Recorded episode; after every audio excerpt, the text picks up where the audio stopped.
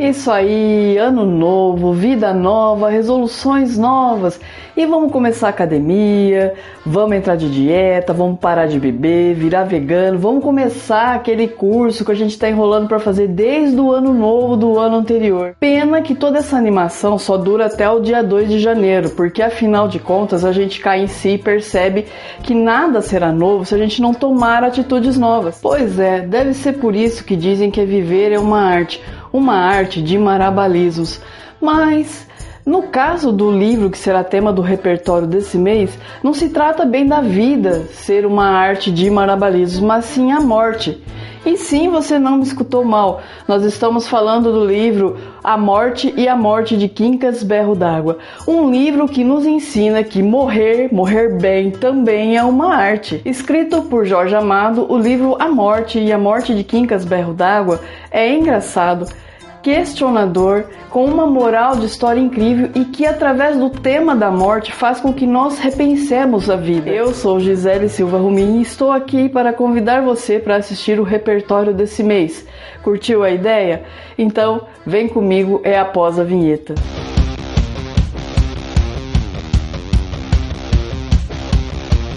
Na literatura, essa obra do Jorge Amado é categorizada como novela isso porque não é tão grande como um livro, nem tão pequeno para ser conto. Mas seja livro, conto ou novela, fato é que pela mera análise do título da obra, já é possível verificar que o livro vai tratar de duas mortes. E mais do que isso, é, são duas mortes da mesma pessoa. Aí você me pergunta como isso é possível. Era uma vez um homem exemplar chamado Joaquim Soares da Cunha, um funcionário público corretíssimo, respeitado pelos colegas de profissão, pela família, pelos conhecidos, membro de uma família tradicional da Bahia, um típico cidadão de bem.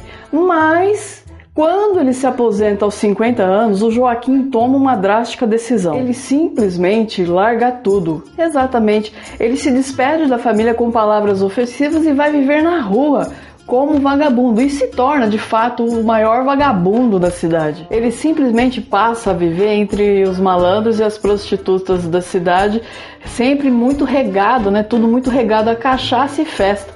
E isso foi tão vergonhoso para a família que passaram a falar para os amigos, para os conhecidos, que o Joaquim morreu.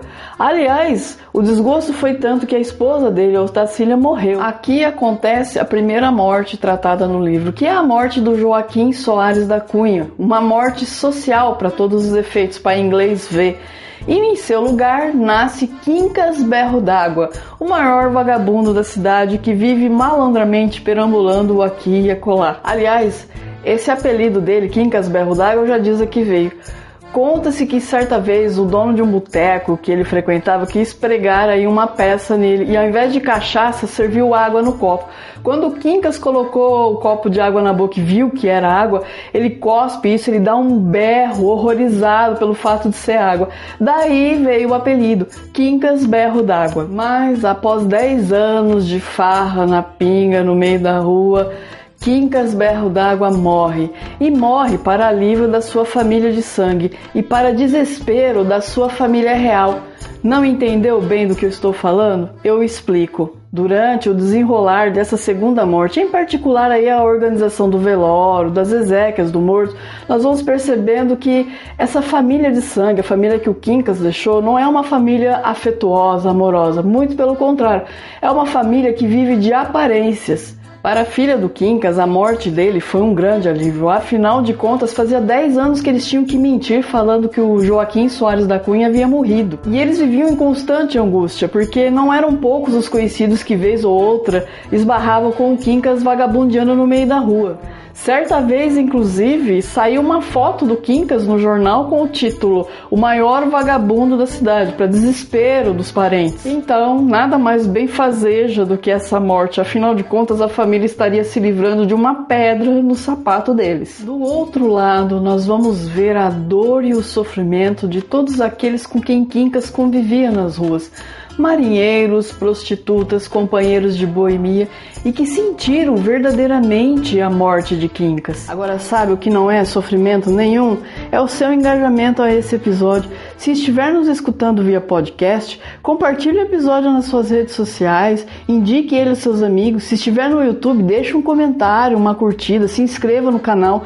Isso faz com que o nosso conteúdo seja sinalizado para os algoritmos que ele é relevante e com isso ele entrega isso para mais pessoas, fazendo com que o nosso trabalho cresça. Seja alívio ou sofrimento, fato é que era preciso organizar o velório do morto. E Wanda, a filha de Quincas, resolveu fazer um velório discreto. E ela arranjou tudo, arranjou o caixão, arranjou o local do velório, arranjou aí como seria o enterro. A única coisa que a Wanda não conseguiu arranjar foi um meio de tirar o sorriso que estava na face do morto, porque sim, o Quincas morreu e ao morrer, morreu sorrindo. Com a notícia da morte de Quincas circulando pela cidade, os companheiros de boemia, de vagabundagem resolveram ir ao velório e foram lá dispostos a cumprir a última vontade de Quincas, que dizia aos quatro ventos que não queria ser enterrado.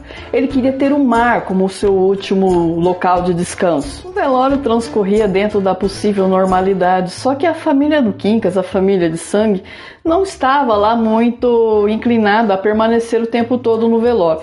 Na verdade, eles se sentiam cansados, então decidiram não permanecer a noite toda velando o morto. E com isso, só os companheiros de boemia, de vagabundagem do Quincas ficaram ali para velá-lo. Assim que a família do Quincas vai embora, os amigos trataram logo de comprar uma garrafinha de cachaça e começaram a fazer aquilo que os baianos maravilhosamente chamam de beber o defunto que nada mais é do que encher a cara em homenagem ao morto.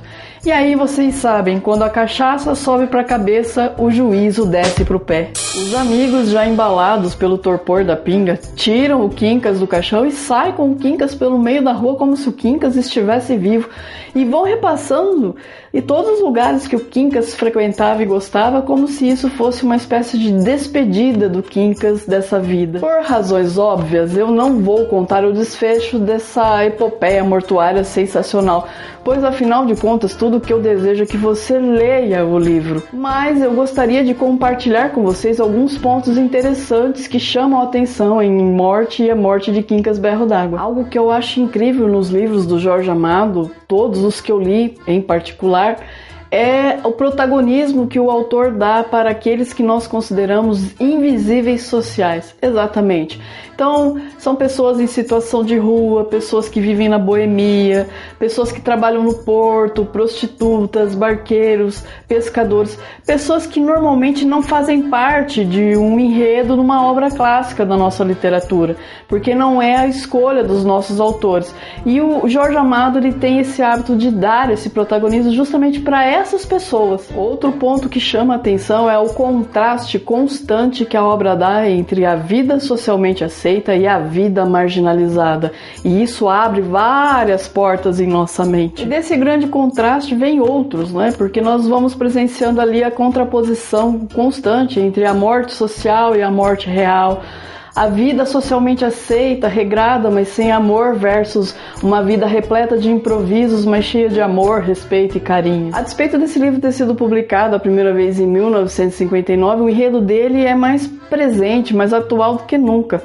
Atualmente, nós estamos mais divididos do que nunca entre uma vida artificial, socialmente construída para ser validada ali no âmbito das redes sociais, versus a nossa vida privada aqui no cotidiano, essa vida em que nós sozinhos temos que enfrentar os nossos próprios demônios, independente do que pensam da gente ali nas redes sociais. E a indagação que fica e que eu não posso deixar de fazer é: realmente vem valendo a pena nós nos esforçarmos, investirmos na construção dessa vida de aparências, de redes sociais, uma vida artificial, apenas para ter validação de outras pessoas? Isso realmente faz você feliz? Isso realmente supre sua necessidade de afeto?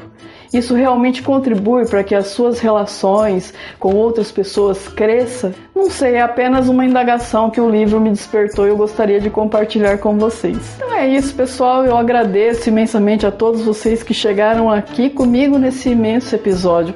Um super beijo e até a próxima.